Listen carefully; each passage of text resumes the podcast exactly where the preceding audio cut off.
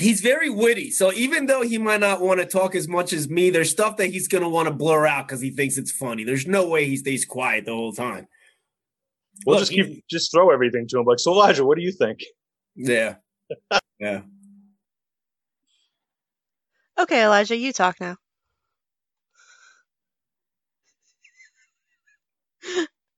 I muted everyone else.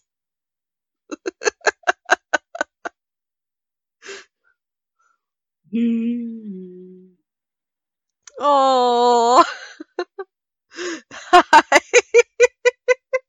What's going on? oh my goodness, am I carrying this show now? Wow. Okay, well, in answer to the beard, Elijah, I think you should keep the beard. Um, and in answer to sports, go sports. Goodness, am I carrying this show now? Oh man, I pulled the Tom. Oh no, he talked.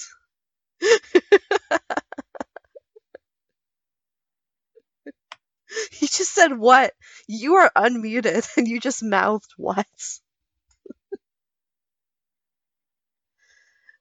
oh gosh. Hey, Jonathan's making the joke too.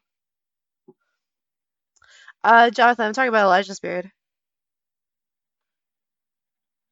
He was thinking about uh, shaving it. Dave says it's seven o'clock. Okay, guys. as weird as this one has been, we're gonna go to the intro video. Woo!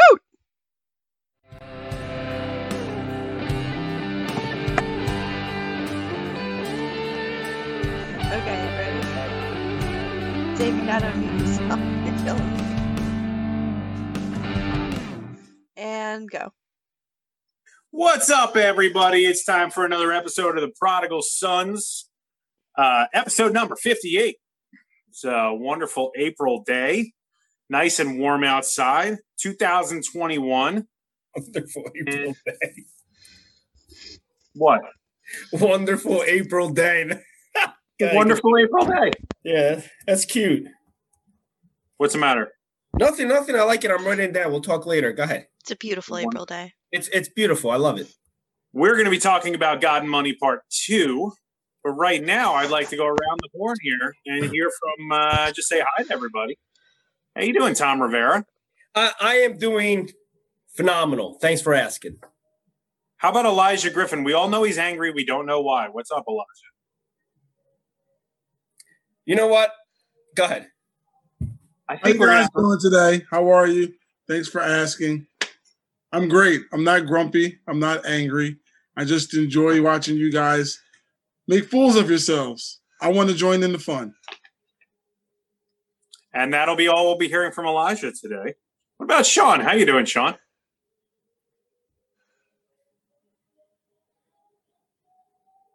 Mr. Conroy. Oh, so gosh. apparently, I'm so confused right now.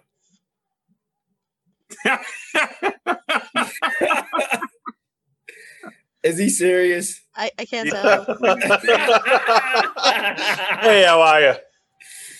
and Sean, you seem like you were a little stopped up there for a second. I didn't know what was Uh, going on. Yeah, uh, the Definitely br- not going to hit the high ratings on the podcast. uh, trying to get things from the brain to the mouth. Not as easy as I'd like tonight. And we got our wonderful producer, Sarah. What's up, Sarah? hey, not much. I'm doing good. I have an eggplant sandwich.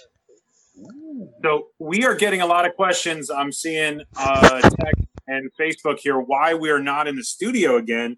We're really excited to get back to the studio. We had a bit of a snafu this week with one of our pastors at the church, and we're just not able to get into the studio right now. Um, He well, fell out of the salad bowl. I saw that.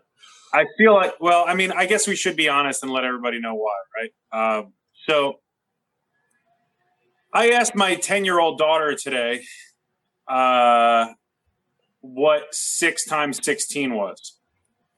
And she answered 96 within like three or four seconds. And I said, Well, honey, what if I had, what if it was six peanuts times 16 peanuts? How many peanuts would you have? She said 96. And I said, What if it was six cantaloupes times 16 cantaloupes? How many cantaloupes would you have? And she said 96. we had a bit of a problem with the with the associate pastor of the Church of Nazarene, Royersford, Tom Rivera, this week. He went to Costco because he was told to get six times 16 ounces of cheese. And how many ounces did you get, Tom? 96 pounds. So instead of getting 96 ounces of cheese, Tom Rivera picked up 96 pounds of cheese, which then went to waste. And the United Dairy Farmers Association is now rioting, looting, and protesting at our church. So we cannot get into the studio. So we had to do Zoom again tonight. I'm sorry for the inconvenience, but uh, the dairy, apparently, those dairy farmers, they know how to party. Way to go, Tom. Thank you. They got the pitchforks. They got the cows out there in the parking lot. It's a mess. Yeah, yeah. I uh, I would like to apologize to my wife for that one. I got back to the church and she's laughing hysterically at me as I'm carrying this big heavy bag of cheese up the steps. And I get to the stop top of the steps and I'm like, why is she laughing? I mean, I figured it out. It's 96. So I went downstairs and I explained it to her. I said, baby, six times 16 is 96. I got 90. She goes, 96 ounces, not pounds dead. I just started laughing. It was it was I couldn't believe I did that. So that's uh that's yeah, yeah. I'm I mean that's not the funniest story of the night though. do you know how hard it's going to be But to does it get pick up? funnier than that? Do you know how hard it's going to be to pick up all that manure? What? It's going to be it's going to be so hard to pick up all that manure off the church parking lot when the when the rioters finally leave. I believe there'll be nine pounds of manure out there. I think there'll be there'll be at least as much as the At least in the ninety week. six. We'll have fertilizer. This is true. We just sent Pastor Pete out with the pressure washer. Oh gosh, you seen him? Did you ever see him use a snowblower? Do we really? Uh, There'll be lines in the parking lot. Can we just send him out with the snowblower for the manure. Oh, I just hope the wind is blowing the right way. Uh, the neighbor's grass Yeah, has been looking a little, some- little bad. that's So gonna Betty, sound- Betty's asking where the cheese is, and Betty, the answer to that is is in the dumpster behind Costco. so so mother, I went back to Costco and Hey, I Lois, returned how are two ya? hundred and fifty-seven dollars worth of cheese. How much? Two hundred and fifty-seven dollars worth of cheese I returned back. It's funny because I got back and I was like, man, it all came out over three hundred bucks. Most of it was the cheese. So, and so that. what? So what they do? They sell it to. They probably sell it to like Amelia's grocery, right? Like that the doesn't even cheese. exist anymore, right? They, they, they, they call they call one of those discount grocers, and they're like, "Hey, listen, we're pretty sure this guy left ninety six pounds of cheese in the back of a pickup truck, and we're going to sell it to you for ten cents on the dollar." And I go, "Yeah, okay, that works for us." I mean, I came back within half hour, but I, I still don't think they can restock it. So I don't know what they do with it. I they just write it off, I guess. Yeah, I guess so. If Costco goes out of business because of you, we're gonna have words, my friend. Yeah. Especially if I just got a hold of that chicken salad. It is divine. Oh my goodness. Mm-hmm. Oh, Dave, you got to get some. I haven't. I actually Elijah mentioned the chicken salad to me the other day. I've not tried it yet. Is it? It's really that good It's it's The chicken salad from where? Costco. from Costco. Oh. It is phenomenal. I had chicken I- salad, croissants, and I stuffed the croissant with the chicken salad after lightly toasting it. Delicious, Oh Good my. stuff. delicious. Anyway, uh, what do you guys got going on this week? Anything? I am waiting to set up my music stuff and use the studio so I can get to making my my videos with the help of my lovely podcast mates when they're available. Yeah, I can totally do that. I got a nice camera. I got some fancy lighting. Be great. Got to get my business paperwork in order as well. We can get Tom in the background, like rapping. Like on what what? Tom will be the boom guy. He'll hold the mic. Boom. He can he can throw cheese like confetti. Yes, yes. That would be on fleet.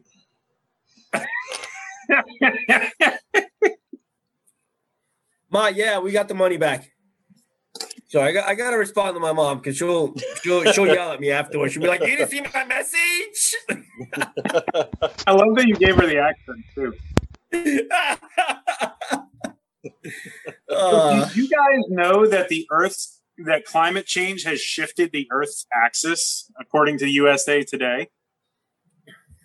It's, USA Today says climate change is likely the cause of a recent shift in the Earth's axis of rotation. A new study suggests melting glaciers around the world, a result of rising atmospheric temperatures from the burning of fossil fuels, redistributed enough water to cause the location of the North and South Pole to move eastward since the mid 1990s. How do you feel about that? I'm just trying to figure out how the South and North Poles both move eastward at the same time. Well, that's because the axis moves or something. I don't know. To be honest, I really haven't read the thing because I got a diesel truck and I don't want to feel guilty. Um, but I do have an alternative theory. Not to say that this is fake news, but I'm thinking America and Super Bowl Sunday might be the reason why the Earth axis has actually shifted. Why Super Bowl Sunday? Because I think we eat so much on Super Bowl Sunday that we're throwing off the rotation of the Earth. And why don't you have a Pulitzer or or or or? I'm just saying. don't That- that- encourage it. I read an alternative article that said that specifically in Royersford, it threw off the uh, the Earth's axis this past year. That's all I'm saying. That's a good possibility. That's a good Yeah. possibility. So When, when did that happen? Was that around the time that you finished your house? yeah, I think it was when I finished my house and we had a, we had a Super Bowl party, and I'm pretty sure that's what actually. Yeah. I don't think it has much to do with the fossil fuels. I think it had to do with the Doritos, the Fritos, the That's onion what dip. led. That's what led to the uh, to the weight loss challenge. We also had chili, Right. right? Yeah. Buffalo dip made by Sean. It's Mhm. chili. Sarah Sarah made the chili, right? That was Mhm. good. Good stuff. Mix that So, with the yeah. buffalo dip. That was amazing. I'm thinking I'm thinking that's why. And now listen, if they're willing to blame this on global warming, I'm cool with it because I feel like maybe we'd have to pay damages or something. So I'm gonna let them just say it's global warming and that's what's going on. All right. That's That's interesting. good. Sounds good. Cool.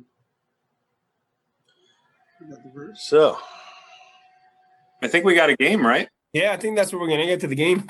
on to the game. We don't want we don't want to talk about the weight loss challenge. We're going to skip that this week. Yeah, No, you think we should talk about the weight loss challenge and a couple other things. Oh, Listen. well, go ahead. I Go ahead. skyrocketed this week in my weight loss. Yeah, how you do, Sean? How's it going with your weight loss? Talk to us. Hey, Jackie, how are you? Uh, I lost nine pounds last night. My One night, nine pounds. One night. Go- One night. Did you go for a bike ride or something? What'd you do? He Um, joined a multi-level marketing business. I, I went and I did uh, CrossFit for about 25 minutes. And um, Oh man, this is a Christian show. I can't say cross. uh, so, yeah.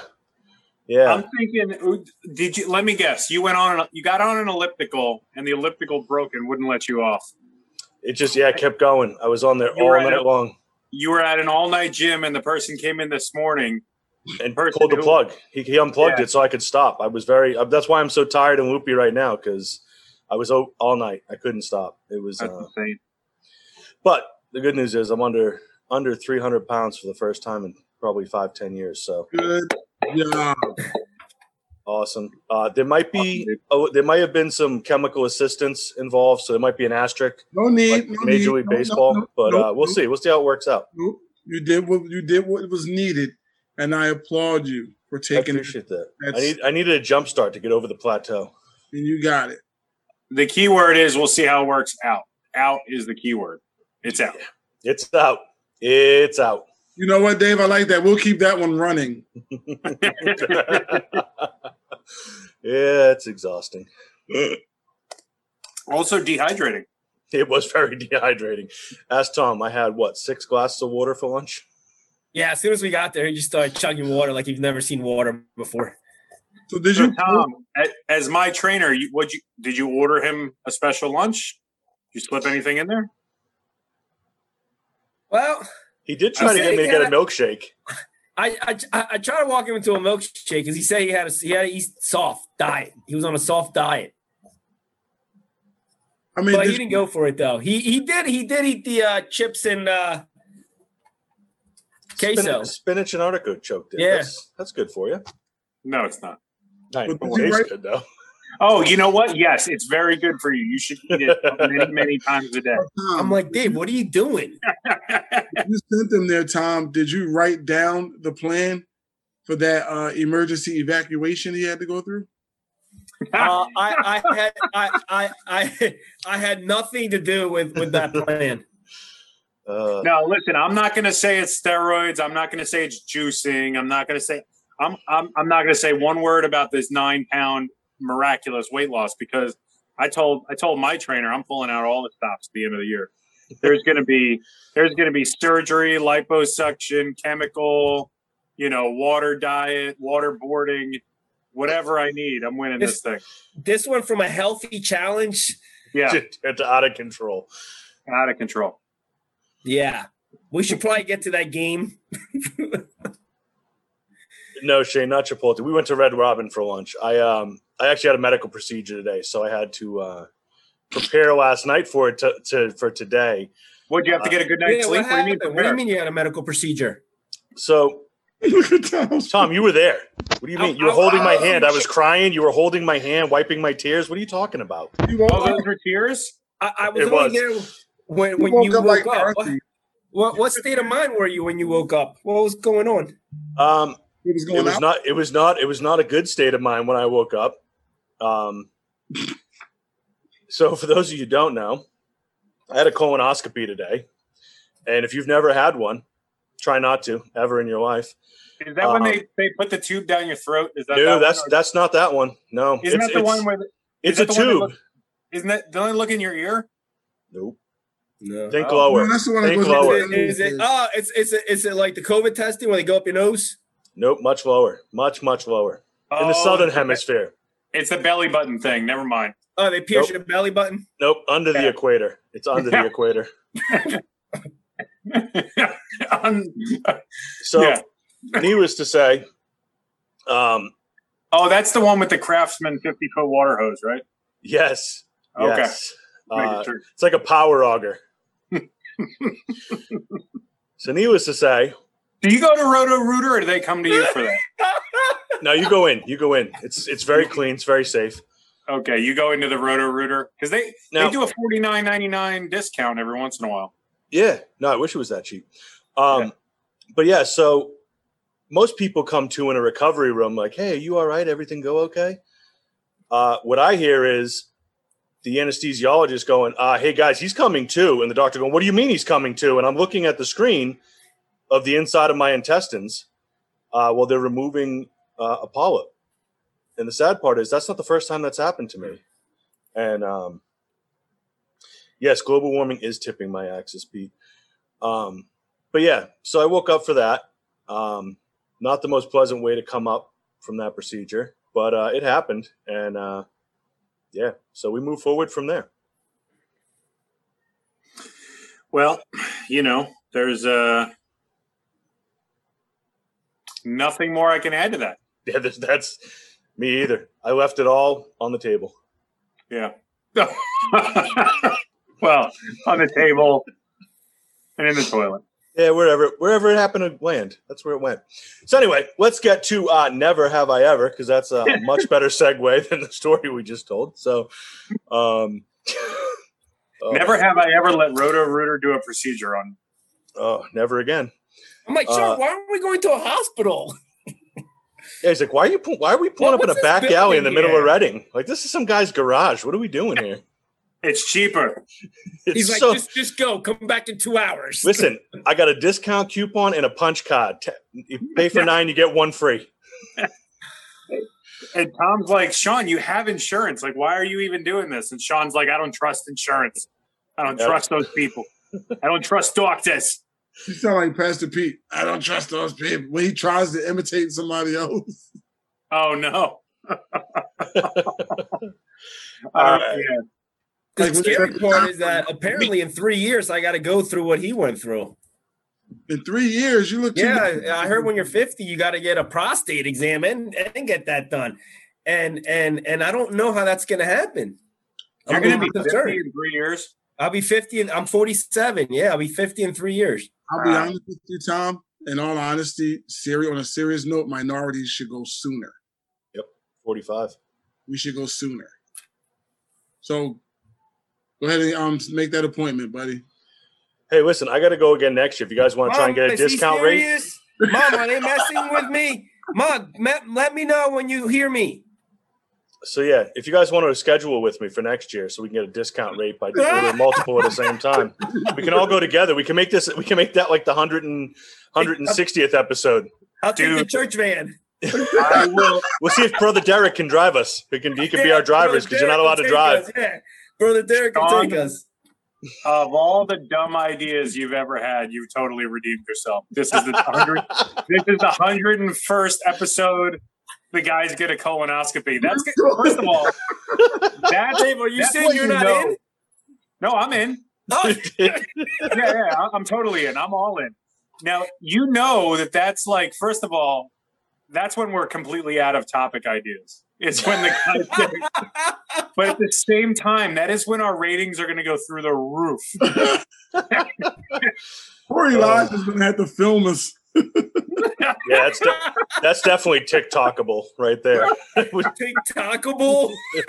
I like that. You gotta coin that phrase. You heard Coin it. that phrase? TikTokable. Look at him. You heard it here Oh man, It's that Anastasia talking. it is. It is. I'm Did you just definitely. say Uh, Anastasia? Anastasia. I, I didn't know how to Yeah. say it, so I kind of trying to like. Listen, I was trying it? to blow past it for you, Tom. Anesthesia. Anesthesia. Anesthesia. Anastasia. Anastasia is the princess from one Yeah. of the. Yeah. Yeah. So- I'm still getting used to the English language. Okay. Yeah, Anastasia's on fleet though. We got That- this. Tom, stop being so cheesy. All right, let's okay, get to the game. oh man, it's gonna be one of those episodes. I see. All right. Can we get to the game, please? All right. Sorry, Cheese? Tom. Can we get to So, cheese, sure. all right. So, never have I ever lost my wallet. I did. Wait, I gotta. Wait, I gotta. We all know Tom did. wait, is that why you did that one? No, it just happened to be in the questions, and I just saw it, so I had to ask because of what happened today. So I left my wallet at, at Red Robin, so I had to drive a half hour to go get it, and then a half hour back. What's funny about this show is that I asked my mom a question, and she only heard the part that said "mom," and she put "I'm here." So that means Yes. she she's double dipping from us. Oh, she's got Grey's Anatomy on on the TV. she's got, so- or my sister. oh, this could be that. Yeah, That's what Elijah's watching now. Grey's Anatomy. Oh, yeah. Where's our assistant producer today? Yeah. Uh, What uh, you know what? He's doing work, school work. Okay. He has to relax. He has PSSAs tomorrow. Okay, okay. the- All I right. So, totally lied. He's probably watching Grey's Anatomy, but he does have PSSAs tomorrow. nice. All right. So, do we we all answer the the the lost wallet question? We're all good with that. Yeah, I've I- lost I- it on several occasions. It's Yeah, been I a have. lifelong. That's been a lifelong struggle for Tom. Yeah, I Well, he's a got he's got story about small a lo- I pockets, so it just keeps falling out. I actually, I actually got a great story about a lost wallet that happened to me. So I was in Florida. Check this out. It was crazy. I was in Florida, in in in the uh, west coast of Florida, right? And I went in the ocean. I was swimming, and I remember telling my brother, "I'm like, wow, look at that! That guy just found a twenty dollar bill. Wow, that guy just found a ten dollar bill. That's really cool." Oh no!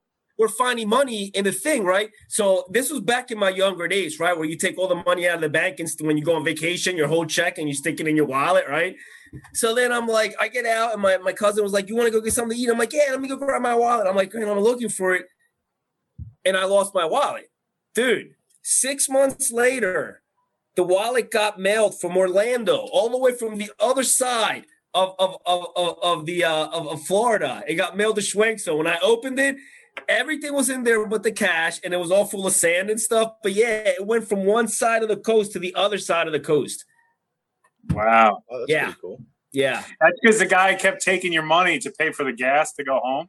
yeah and if i threw it on the other side Yeah, and when he got home, he bought himself a nice lunch with what was left, and he threw the wallet in the in the mailbox. yeah That's nice of him. That's so nice yeah of i've lost my wallet lots of times and then on my mission trip remember the, the, the story when i was on missions yeah. Yeah, you might want to get Claire to hold your wallet from now on. All right, what, All right. what do we got next, Sean? Never have I ever fudged the numbers of my budget to feel better. Uh, there's a lot of thinking going on No, this never. right now. I've never done that. There's no Well, money. I mean, no, I mean, there's nothing when there's no money. There's nothing to fudge. Yeah, not. I mean, I've blown a lot of budgets, and I've I've also like run like pulled money from one place to another, but never to like feel bad. So, uh, Elijah, did, did you answer Elijah? Um, I never fudged the numbers. I just looked at it and said, "Wow, where am I going to get the rest of this money from?" Yeah, yeah, that's the typical. Yeah, that that's totally. And uh, Tom, I mean Conqueso, did you answer?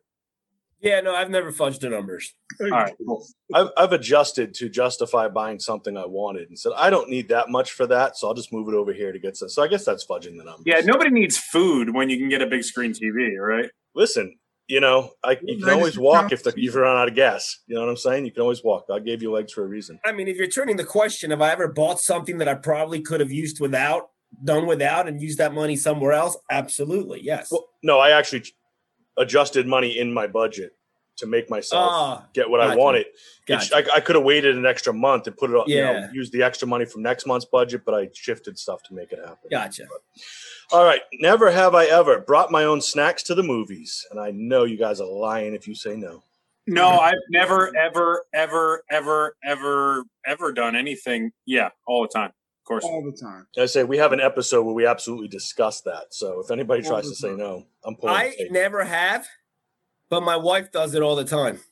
You know what? Whoa, Conqueso throwing the wife under the yeah, bus. throwing his wife like, man, you better a be, move, bro. you better hope she That gives you the wallet back when you need it. I'll tell you what. What what I now as an adult. And and and and I don't. I'm not too happy about when she does it too. I'm like, why are you doing that? what, what happens? You told on her.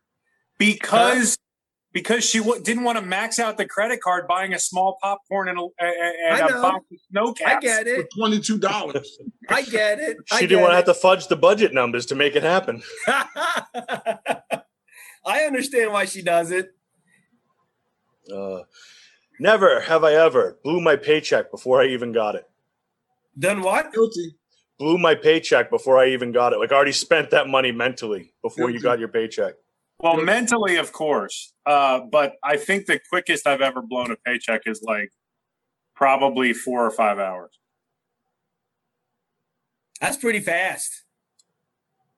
I mean, I'm sure I've done that. I'm sure I've done that, The especially in my younger days. Yeah.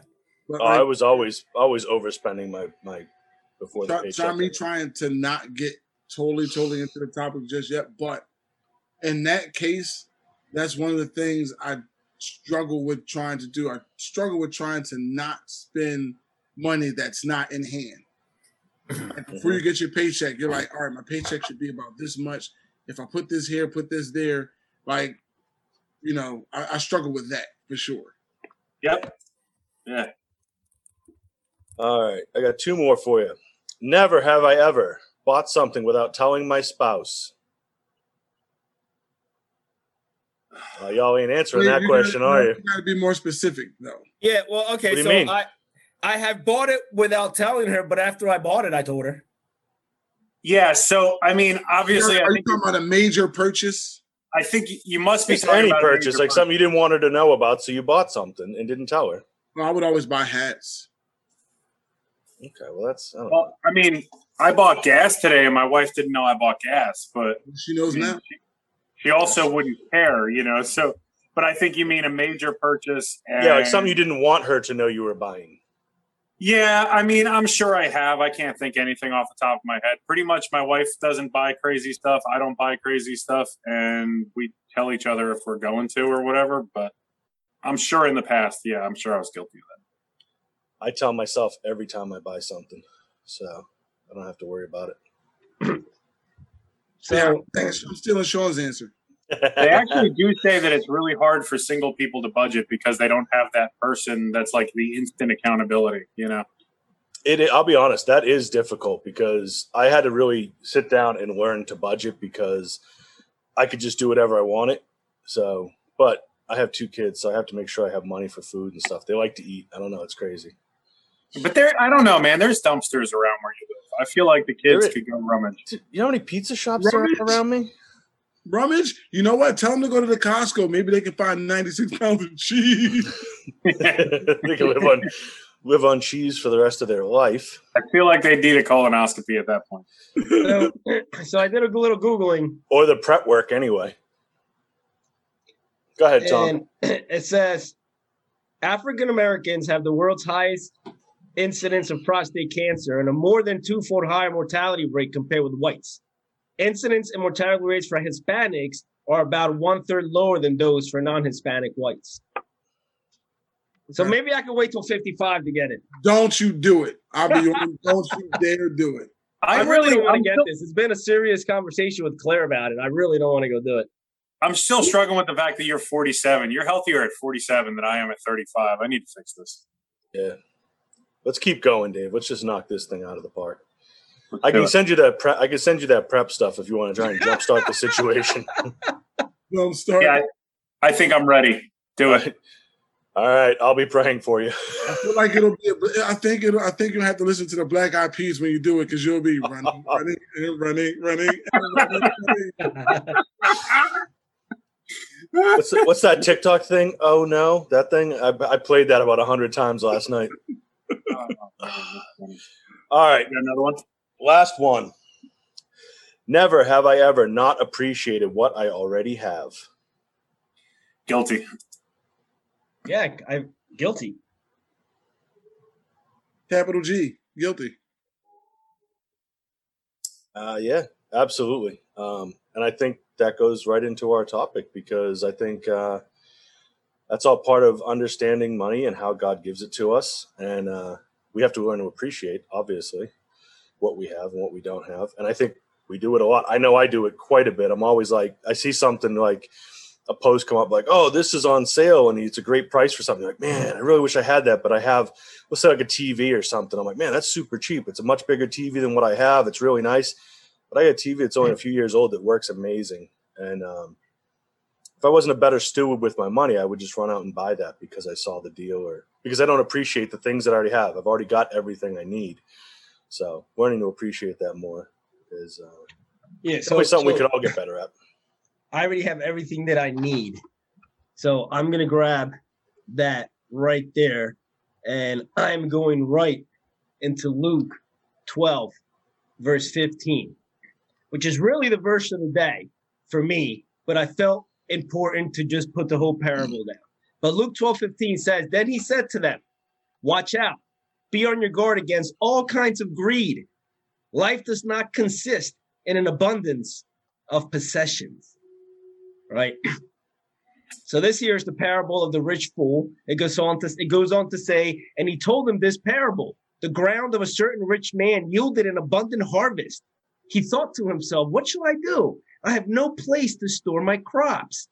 Then he said, "This is what I'll do. I will tear down my barns and build bigger ones, and there I will store my surplus grain."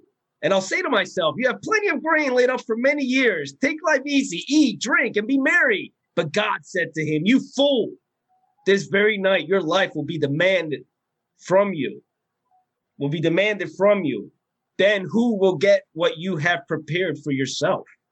Right? This is how it will be with whoever stores up things for themselves, but it's not rich toward God. And I think it's a good transition to this because last week we focused on money, on on on on the tangible side of it. This time we're gonna now we're gonna kind of focus on the spiritual side of it. And and and I think it's just easy as humans to get caught up on our earthly possession. I recently went through a, a, a, a- a significant change in my life where I am able without a doubt in my life say and live that everything around me belongs to God. Nothing in this world belongs to me. Not my car, not my house, not anything. And and then when you have that mentality, then it really gives you the aspect of gratitude. Then you really appreciate what you have. Because it's nothing that we have. This is all God's stuff. And, and for me, I had a hard time with that my whole life. My whole life, I was just always trying to chase money, chase money. And I truly believe in my case, I went through a lot of tough times in my life to make me appreciate what I have now. And, and I think that is a perfect transition into what we have to talk about. And and at the end of the day is let's not forget that we are storing our riches in heaven and and not here on earth because we can't take anything with us. Yeah, so I've actually done a lot of preaching on this uh, in in several different churches because Lisa and I have a pretty cool financial testimony. But um, actually, I was just looking for my notes. Something happened with the drive where I'm not seeing a lot of the stuff that was in there. But whatever, I have backup. Um, but we we've actually done a little a lot of testimony type preaching in different churches about God and uh, power of money and that sort of thing. And one of the things that I always try to start with is understanding what money is because that's what we were talking about last week of like what is what actually is money? And when in the bible it says the um uh that that verse that we always screw up that says uh money is the root of all kinds of evil i think it's in timothy right? Um money is the root of all kinds of evil some people eager for money have wandered from the faith and pierced themselves with many grief but the people always forget that uh, that verse doesn't say uh, money is the root of all evil. It says the love of money is the root of all evil. And I always like want to make sure that we start off with talking about what money is. And I personally think um, that money is simply just an amplifier of what we have inside. So when, in other words, money is just like a brick. Okay, it's inanimate. It doesn't actually have a mind of its own it doesn't have spirituality. It's not religious. Money is just money. It's just a tool. It's just a brick. And so I think, as Dave Ramsey's line, he said, "Money, uh, brick you can throw through somebody's window, or a brick you can use to build a hospital."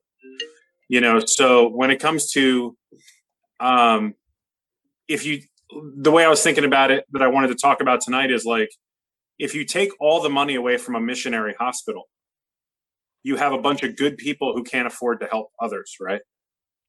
Um, but if you take money away from one of these like evil, super duper rich, you know, evil people like you see on in movies and stuff like that, it's just an angry person who's living on the street, right? I mean, so money is simply an amplifier of what's already inside of it. So I think we need to look at like what's inside when it relates to money. Um, that's the way I like to look at it. And um, when it comes to like the spirituality and why does Jesus care so much about money? I mean, I'd be curious to know what you guys think about that. Why why does like one third of Jesus's parables talk about money? What do you guys think? Why why do you think that matters? Well, I mean, I, I I'm just going to interject real quick because I don't want to talk the whole show, but I'm learning that the things that God really wants us to focus on is stuff that He repeatedly puts in the Bible, right? So Dave says, why is He putting money in all these parables? Um, and this is the part of the show where I think I don't know where it's going to go. I don't know if we're going to be difference of opinion. I, I take it as in he's trying to let us know that is not the main thing that matters in this world. It's not money. I think he's really trying to to to to, to make sure that we understand that it, it, money is definitely needed to do ministry. I'm constantly asking for money for ministry. So money is very important to do God's will, right? But as far as selfish reasons, I think God just really wants us to, to know that let's not get greedy with this. It's this is just all temporary stuff. It doesn't even belong to you. But I don't know if that's the other rap. That's that's what you guys got out of it. So that's what I got out of him putting that many different parables about money. So I'm gonna use a part of the line from my sermon this Sunday. I know Tom and I talked about it earlier, but when we look at the feeding of the 5,000, Jesus gave everybody there exactly what they needed, right? Because they gave back to him.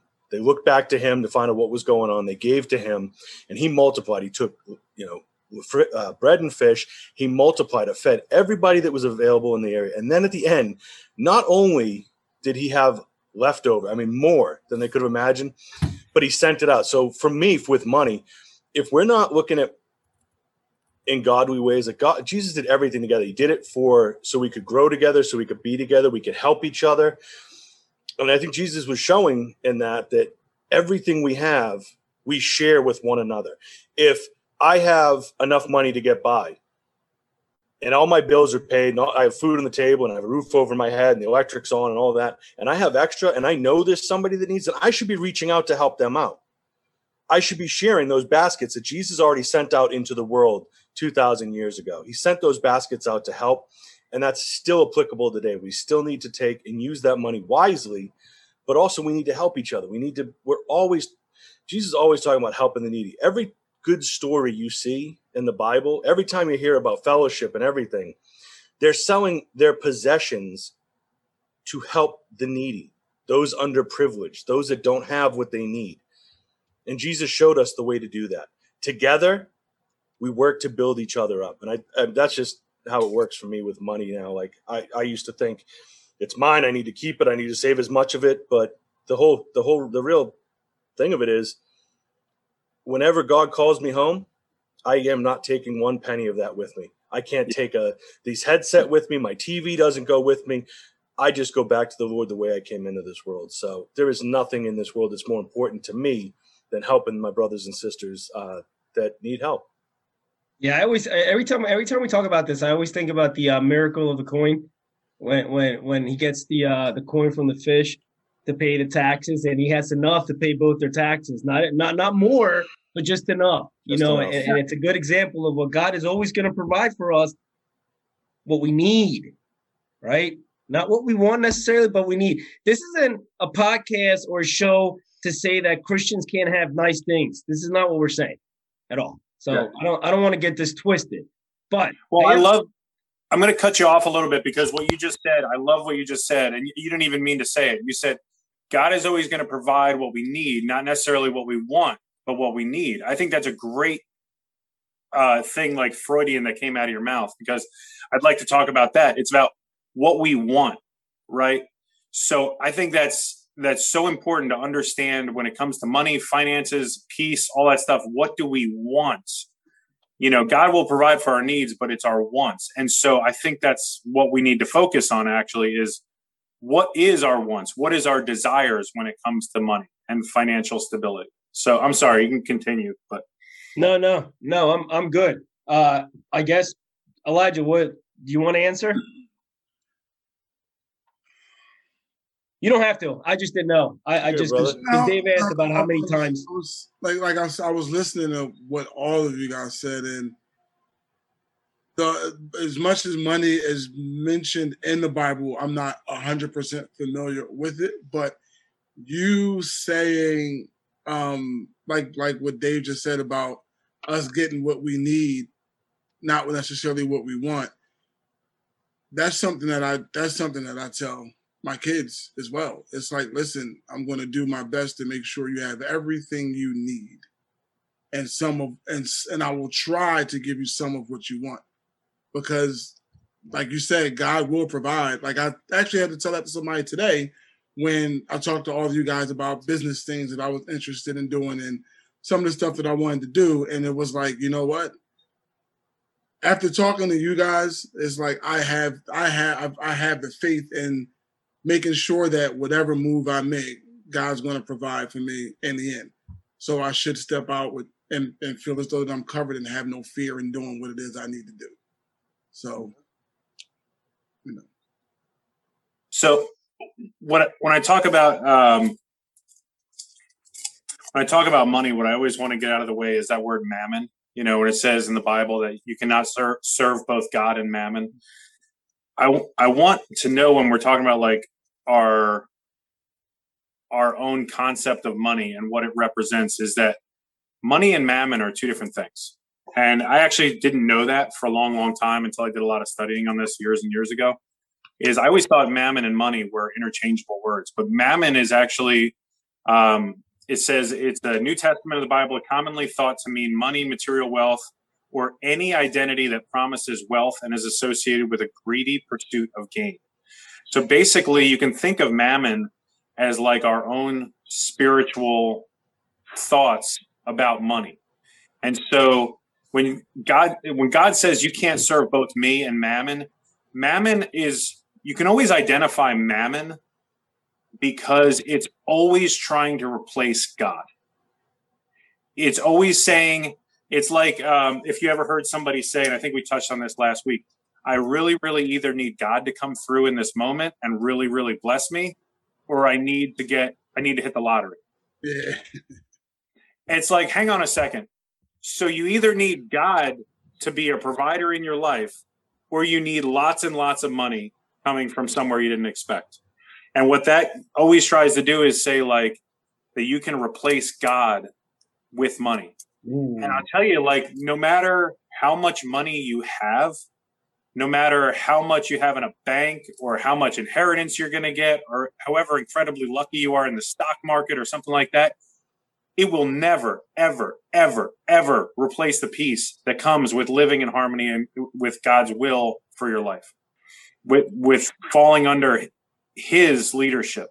You can you cannot do that with money, and so um, I say all that to to get to that point of why does God care about money?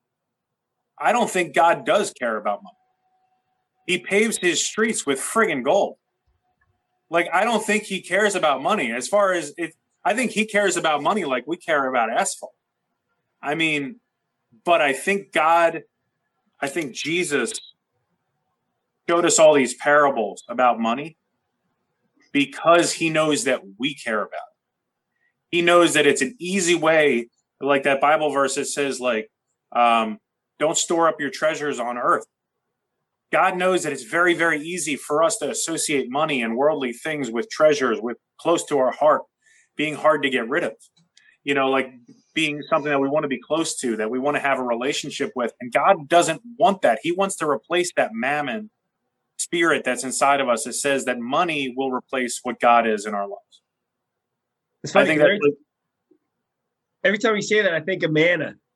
You know, and and it kind of it's kind of the same concept, right? In Exodus, when when the Israelites are hungry, and God said, you know, take enough for just today.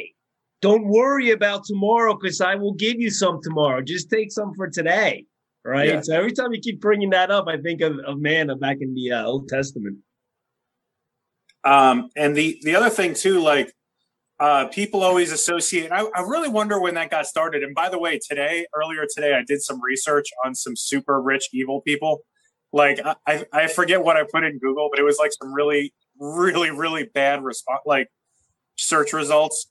Like there was this lady around the turn of the century in the 19th century um, who was like a in today's money, she was a billionaire but her kids like she wouldn't spend a dime on herself or on her kids she had like a mental illness right and so even her kid like broke their, her leg and she wouldn't pay like a hundred dollars for the doctor to fix it even though she was a billionaire like there are there has been in this world some really really evil rich you know super rich super evil people right but i think people we try to like associate being rich with being evil because it's easier to explain the bad habits that we have.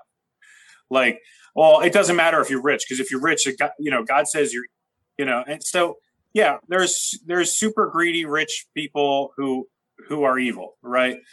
But there's also super greedy people who have five bucks.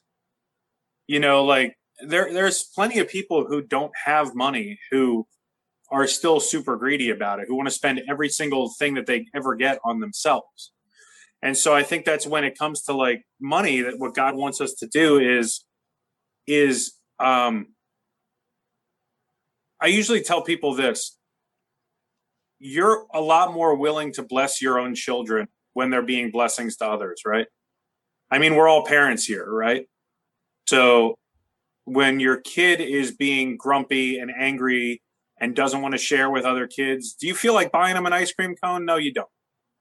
But when they've been like such a blessing to your heart by doing all the things you taught them, by sharing and playing nice with others, you want to reward them for that behavior. You want to take, you want to bless them. And I really think that's like God made us in his own image. And that's that's how God sees us. If we're willing to help other people with the money, he wants to give us more money to help other people. And I really don't want to confuse this with prosperity gospel because I hate prosperity gospel. You know, I and it's it's these these tracks come really close together here when you're talking about God blessing you for blessing other people. And the prosperity gospel which says that you will get money if you tithe. God will make you rich if you follow these three principles or whatever. That's not what it's about because God cares so much. I truly believe that God cares so much about the spirit in which you view money, the spirit in which you think about money. And believe me, you're not going to trick God by throwing a hundred bucks in the tithing plate. All right. God knows where that's coming from. He knows if you're trying to get rich off his back or if you're trying to be a blessing. You don't think he knows the difference? Mm-hmm. Son, please. Okay. So when you're being a blessing to others, to be a blessing, to be an instrument of God, he will bless that. When you are trying to like skirt the rules and like do what the Pharisees do by give. Well, God says if I give this amount, He'll do this. That's not going to work. So that's what I have to say about that. So I want to share a, a testimony to God's faithfulness in regards to money. And again, I'm not going prosperity. I'm not saying if you give and you serve that you know God is going to give back. But this was just an experience I had that just blows my mind in regards to money. I was shortly after you know the kids and I moved into this the apartment I'm in now. I was making twelve dollars an hour working in juvenile detention, and I didn't have two nickels to rub together. Like literally every penny was spent between food, electric, rent. Everything was getting paid. I had nothing left. Like there were there were days where I'm like, all right, guys, um, ramen again because that's what we have. So um, it was the year uh, I forget which year it was. It was two two years ago, 2018, I believe, 2019. Andres wanted to go to NYC, which is the Nazarene Youth Conference. It was in Arizona. And it was two grand just to go. Never mind spending money or anything like that. And I really wanted to go because I mean, you guys have met Andres. Like he just has a servant's heart. He just wants to help people, and I wanted everything in the world to get him there.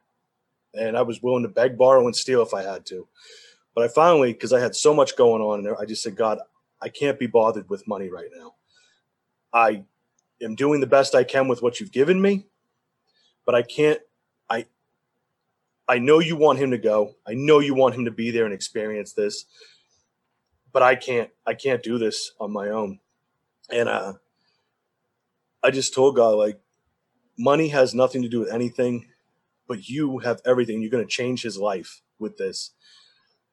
And three days later, a check came in the mail for more than enough. Um, it covered the cost to go plus the spending money I need to send him with. I had no idea it was coming. It was a class action suit that I was got because I was I got stuck in the payday loan trap years ago. And apparently the government had a class action suit and they had everybody's information. So they just sent it. And when I was at my lowest point and didn't know what I was going to do to make sure my son could could serve and, and be a you know learn more and become more with him, I just turned it back over to God and said, "Money is the least of my concerns. I just want to serve you. My son wants to serve you, and God delivered." And that it, it's again, it goes back to what you guys are saying about needs versus wants. This was a need and a want, so God answered both prayers for that in my life. Like that was something that needed to happen in Andres's life. It changed him forever. Um, so it's just, again, it's not prosperity. I'm not saying because I tithe, because I do this, I do that. But God, again, knows your heart. He knows exactly where you're coming from and He knows what you need. And when you need something, He will absolutely provide, whether it's money, whether it's love, care, compassion, you know, somebody to come just give you a hug on a bad day. He's always, always there. And, uh, I want to say one of those like that's that amazing story, first of all. Second of all, one of the things Dave told me a few months ago was about, and he he said it before, I think you said it on the last show, how you and Lisa were always tied, no matter what. That was the first thing to come out. I'm sitting here now thinking of like a slight financial struggle. And I said, you know what? The very first thing I'm gonna do, I said, I'm not gonna write a check.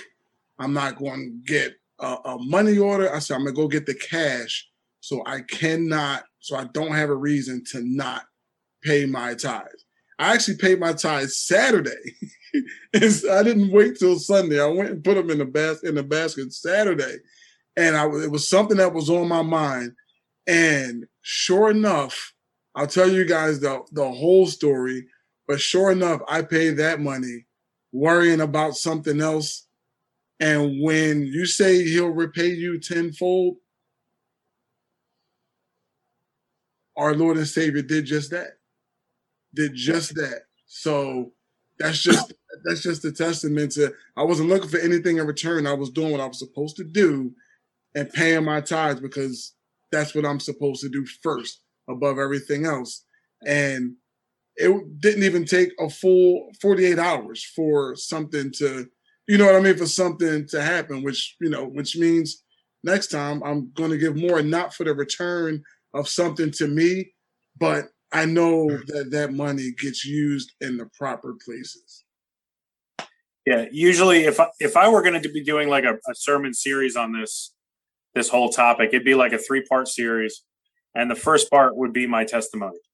And uh, Lisa and I have an awesome financial testimony. You know, I don't believe that God has an issue with us having some stuff. All right, I think God doesn't have a problem with us having some stuff. Um, I think the problem comes when we worship the stuff. Because I think what happens is like, it's like Christmas morning when you're opening the presents and you can't wait to see what's next. But then the day after Christmas, you're a little disappointed because there's no more, nothing, nothing material to open, you know, you, and then you got to wait all year to get to the next one. And by the time you get to the next Christmas, you don't remember what you got last year because it's not important. It's just more stuff. You just want more stuff, more stuff more stuff will never make you happy. Lisa and I have had some stuff in our lives and you know, we had some stuff before we understood before we understood about God's financial principles and we have some stuff after. Right? But, but the difference is before like Sean was asking about those um have you ever spent a paycheck? You know, dude, we, we made so little money and we used to take that money down to like Target or Walmart just on a night before we had kids like we just walk around Target and spend 300 bucks on, on crap that we didn't need, you know, like, you know, we just wanted stuff, you know, we financed cars that we, we couldn't, we, we had no right affording and we bought a house. We had no right being, you know, so it's like, but it was just all about us. We wanted more and more and more. And when we finally got on track with money and we had that spiritual awakening that said that God wants to be our provider, that God wants us wants to be in control of our finances and ultimately yes he wants us to to submit to him so that we could be blessed um, this uh, malachi 3.10 which is often quoted uh, when it comes to tithing but it says bring the whole tithe into the storehouse that there may be food in my house. And god says and it, this is apparently the only time that god has ever asked us to test him. He, in the bible it says do not test god right? But right here he says it. He says, Test me. See if I will not throw open the floodgates of heaven and pour out so much blessing on the on you that you do not have room enough for it. God said to test him when it comes to tithing and see if I will not throw open the floodgates of heaven and pour out so much blessing on you that you will not have room enough for it. So, you know, the short part of our testimony is this that we went before God and apologized that we hadn't been tithing and we prayed for forgiveness and we vowed it just hit me like a ton of bricks one day and i remember telling lisa i said i don't care if we pay our mortgage we're going to tithe. I don't care if we don't have a car to drive we're going to tithe i don't care if we don't have food on our table we're going to tithe that is so important if we b- believe that we are christians we are going to give to god's house first and we started doing it and it wasn't easy i lost my job like the month after we started doing that I was the sole breadwinner. We lost. I lost my job, and I'll tell you what, we still tithed. We still had food. We still paid our mortgage. We paid some bills a couple days, you know, a little bit late. We didn't pay those credit cards on time, but we tithed. You know, and God took us from that place to a place of blessing. All right, that's people don't realize that how broke we were and how hard we struggled. God took us from that place to a place of blessing. And it's because we understood what the money was for. It wasn't for us anymore. You know, I got I replace my shoes when I can see my toes, but I make sure that other kids have food to eat. You know, we make sure that other kids and other families are taken care of, that other people have plumbing, have heat. You know, God wanted us to to make sure that we were able to bless other people once we and so it's a long long testimony. Don't have time for it tonight. God i wish we did because it, it's a fun story and there's a lot of fun stuff in there. Um, but the one thing i want to say about that is what we teach our children and who we're raising when it comes to this stuff because once uh, we had a kid and when she was about four years old i love this story is she'd been learning about money and you know grandparents give money and you know all the nickels and all the dimes go into the piggy bank. And we were watching this thing. I was watching this thing one night when lisa was at work about a, uh, a missionary program where they were building uh, these water wells in uh, third world countries. And allison came in and she started watching it with me a little bit and she looked at me all of four years old and she looks at me and she says um, she said, "Why are all those kids on that program sad?" I was like, "Well, well, what do you what do you mean they're?" You know, she said, "I think I know why they're sad." And I was like, "Okay, four year old, educate me. Why are those kids sad on that show?" And she goes, "Well, they're sad because they don't have clean water." I'm like, "How is a four year old picking up on this? Right? That that there's this missionary program asking for money to to help these th- third world countries, you know." and she she's I said, honey, yes, they they need water. That's what this whole thing is about. And she says, I want to help them. I'm like, what do what do you mean you want to help them? You're four years old. You can't help them. And she goes, I want to help them. And I was, I kind of shoot her out of the room. I wasn't really paying attention. I had the TV on in the background. I wasn't really locked into what was going on. And she came back a couple minutes later with her piggy bank in her hand. And she said, I have money. I want to help those kids. And I'm like, honey, honey, honey, you don't you don't understand how much money it takes to do that stuff. As like what they're talking about as well as they cost thousands and thousands and thousands of dollars. I was like, like the minimum donation they're asking for is fifty dollars. I was like, kid, you don't have that kind of money. Just just go put your piggy bank back. She comes over to the table and gives me the piggy bank and she goes, I want to help them and I and it dawns on me like I'm fighting this kid, and God's been teaching us about about financial principles, and God just like woke me up in that moment and said, "This is important that you need to talk to this kid about." It. I said, "Okay." So what I decided to do was like still talk her out of it. You know, I opened up her piggy bank and I counted out fifty dollars. I think she had like a hundred total or something like that. I counted out fifty dollars and I said, "Honey, that's fifty dollars. That is so much money." And she said, she looked at me and she goes, "Yep, you're right. And I want to give, she had like a hundred dollars total and I counted out 50. She goes, I want to give that 50 and I want to give the rest too. She said, I want to give it all. And I said, well, why? And she said, because that way I can help the little kids that are sad, but I could also help the big kids that are sad. And in that moment, God woke me up and he said, This is why I teach you these things. So that you can understand what I see when I look at you. I see somebody who's being faithful, who doesn't give a damn about the money. They care about other people. And that's why I give it to them. You want to believe that that kid gave that money away without thinking about it. But I'll tell you one other thing that kid got ice cream that night and that piggy bank was full within a couple of months. You know, every opportunity we had to give her another dollar, we gave it to her. Every opportunity we had to throw the quarters in there, we did because that wasn't a kid who cared about herself anymore. That was a kid who cared about helping other people. And I really think that's why God cares about money because he realizes what a power it has over us. And he realizes that money given in the name of God for spiritual purposes can turn money, we can turn money given for missions, given to the church, given for programs, giving for basketball, given for youth camp, giving for NYC. God can turn that money into souls. Does he need our money to do it? No. But that's part of the Great Commission where he tells us, go into the world, right? Where he says, I want you to go. God could go, but he wants us to go. He wants us to transform people. He wants us to be part of that story. So is it all about saving money and being an evil rich person? No, I don't believe it is. I think that God wants to have control of our money so that he can have control of our hearts and so that we can truly understand what it means to be a blessing. I'm sorry. I know I've been hogging the mic. I love this. I love this stuff. I love talking was, about it. Every time, every time I hear that story, it's like I heard it for the first time. Because she's not even my kid, and I'm proud of her for that, man. I love that, and that's just a testament that you, you and Lisa as parents, man. You're doing the work. That's your line, by the way. You're doing the work. and that you know, and it, and it's a great transition to my closing for tonight before we get into prayer because the mind of a child is such a beautiful thing.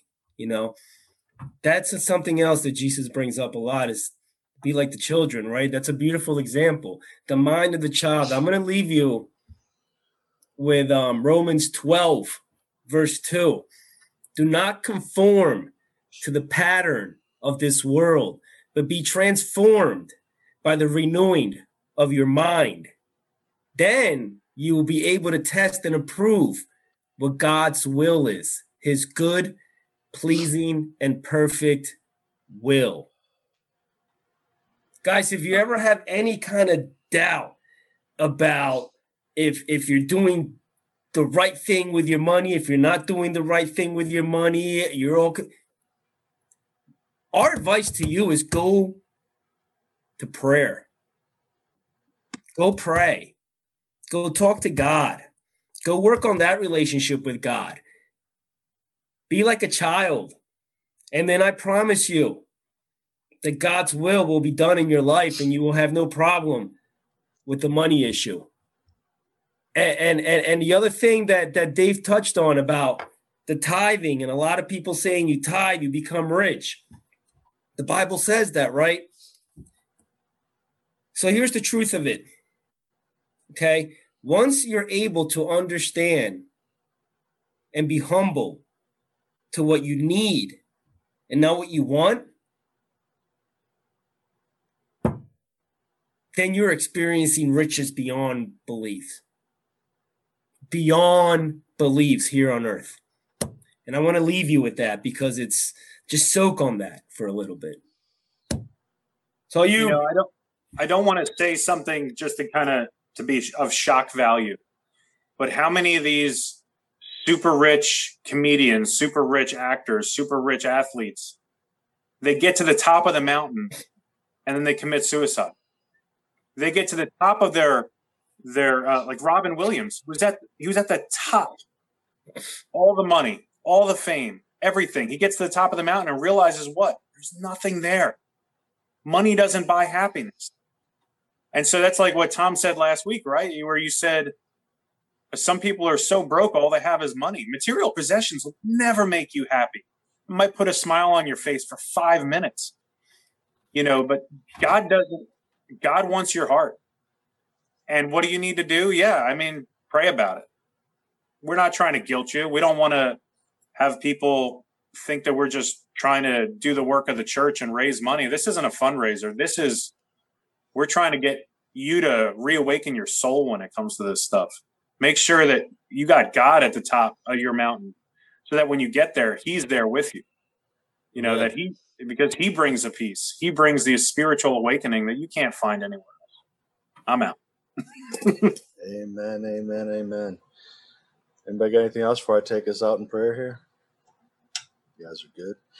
All right, guys if you have any prayer requests, please feel free to Dave. Thanks for getting me going right before I have to pray. I appreciate that too, by the way. Um, awesome story though. Um, but yeah, guys, if you have any prayer requests, please feel free to post them at this time. If I do miss them, I do I do write them all down. We have a whole log uh, that Sarah keeps for us, and we pray for those throughout the week, guys. So go ahead and get those to us. So let's run around the room. Dave, what do you got this week? I want to pray for the mothers this week. Um, not not just mine. I mean, yeah, mine, but all of them. You know, we're getting ready for Mother's Day, and uh, you know they uh, they mean so much to all of us. I just uh, I'm thankful that God gave me not one but two wonderful mothers, and uh, and just there's so many ladies in our circle that do so much, and uh, I just want to pray for them. Tom. I, I gotta I gotta praise, man. I just I just I gotta give praise to my wife. I'm just so blessed to have her in my life. I mean, I, I look at the I, I look where I'm at now, man, and it's just she's just been such a big part of where I'm at right now and such a big fan and an influence on where I'm going to and such a supporter and wanting to be part of it and and I just I'm rich beyond my wildest dreams to have her in my life and I just want to praise. Awesome. That's awesome. Elijah. Um, You want me come back to you? stumped me with the mother's one, Dave. Like that really. Um, I I just want to pray for success in all ventures that myself, all our listeners, and everyone else around us step out on faith to you know to take on. Okay. Sarah. Um, I want to continually pray for my sister and my almost nephew. Very, very soon. Very soon. All right. Uh, uh, I can't believe I'm going to admit this on air, but I'm going to praise and pray for it. Uh, love. If you don't know love by the standards of 1 Corinthians 13, you need to read it, you need to know it, you need to live it, and everybody needs that. I know I'm going to hear it from Tom for the next month for praying for this, uh, but I'm going to pray for it. And Tom, so I'm glad you you're praying for your wife at this point, praising her. Um, that's awesome. But I want to pray for love because a lot of people right now in this world that don't know what love is, and if you don't, read First Corinthians 13. You will never know what love is if you can't read what Paul has to say in that passage of scripture. So, guys, uh, I don't see any prayer requests. So, again, if you do post them after, we will write them down. I will pray for them. Did you get Shane's? I'm sorry, I didn't see Shane's. Please pray for my wife. Her blood pressure is high. They are changing her meds. I apologize. For some reason, that's not popping up on my screen. Dave, I got a question for you real quick while he's writing that down. Is your personal testimony that you gave different from your financial testimony? Yeah. Okay, Shane, we're going to talk about possibly having Dave on the next segment after Don asks a testimony of him and his wife, and maybe we can bring that in and uh, get his testimony on air for you. So we'll work on that for you, Shane. Am I missing a lot of quotes here? The last thing I, I see is uh, my feel free to post prayer requests. Is there stuff after that? Yeah, there's like five things. Everyone's Alright. crying at Dave. Oh, okay. I apologize because I can't see any of that. For some reason, it's not refreshing on my screen. So I apologize if I missed anything. Um, and Little Eve's not around, right? So, Elijah, you know if Little E has any PSSAs, maybe? Gotcha. They are they are tomorrow. Right? Yeah, Teresa, I think, finishes up Thursday. So she's got tomorrow and Thursday yet, and then she's done. So I know they're, uh, all these kids are going through these tests. So, all right, guys, let's take it to the Lord. Father God, as always, we are just so humble and so thankful to be in your presence, to do the work that you've called us to do, Lord, because let's be honest, we wouldn't be here without you. We couldn't do this. We wouldn't know what to say. We wouldn't know how to act if we had to do this on our own, Lord. So we thank you for that. So, Lord, we want to pray for mothers this week. Mothers are amazing, aren't they, Lord? You love mothers. You chose a very special one to bring your son to this world, and you chose all of them to be special. You chose mothers to create life, to sustain life with your hand placed especially upon them, Lord. So be with all the mothers, be with all of us who have lost our mothers. We know that they're with you. Give them a big hug for us this week for Mother's Day, Lord, as much as we'd like to. Lord, a praise for a mom, a special one in Tom's life, for Claire, his better half, the part that makes him whole. I can't imagine that couple without them together. I can't imagine Claire with anyone else. I can't imagine Tom with anybody else. Lord, you created something special when you put that powerhouse together. That is a powerhouse for ministry. It's a powerhouse for mm-hmm. you, Lord, and continue to bless that, Yeah. prosper them, move them forward exactly how you would, will guide them, Lord, because they will listen obediently and faithfully, Lord. Lord, for those who are stepping out into new ventures and trying to follow the path that you're laying before them, continue to open doors that have been closed and close the doors that do not belong to you. If there is something that is holding back success in what you have planned, close those doors. Weld them shut. Don't ever let them be opened again, Lord. But just continue to open the doors that lead to where you're leading, Lord. Lord, love, the most powerful gift you've ever given us. Starts wars, it saves lives. Love for family, love for friends, love for somebody you don't even know. Love thy neighbor. You put it on Paul's heart to speak so boldly and so powerfully about love, Lord. We can't imagine the depths of love that you possess. We get a small part of that every single day of our lives, Lord. So help us expand upon that. Help us dive into that. Help us embrace that. Help us accept the love that you're trying to put in our lives and give to us on a daily basis because we don't deserve it, but you give it because you love us that much. And you can't stand to see us unhappy or depressed or sad. Yes, And when you see us happy in love, you bless that abundantly as well. Yes. So, Lord, just for those who don't know love, who don't truly know First Corinthians love, break their heart wide open, smash the cage around it, and let it be free in you, Lord. Yes, Lord. Lord, speaking of love and mothers, I want to pray for a new mom, a new life. Bless them, Lord. Be with them. Place your hands upon them. It's coming. In your time, we know. But make the make the mom ready. You've you're completing a life, starting something new, changing a family, creating a family. Lord, if there isn't love in that, I don't know what is. Lord, for again, for all our kids taking these standardized tests right now, it's stressful, it's anxiety inducing, it's just plain old crazy, Lord. So just be with these kids, bring ease, bring comfort, bring knowledge. They can get through these tests, Lord. Bring snacks if they need them. but Lord, bring our kids through it. Let it make them better people, not break them, because it's a tough time, especially for young children, older children, kids. It's a lot. It's a lot for an adult to go through, let alone a bunch of kids, Lord. So just be with them. Yeah. Lord. Lord, for Shane's wife, blood pressure is a, it's a scary thing.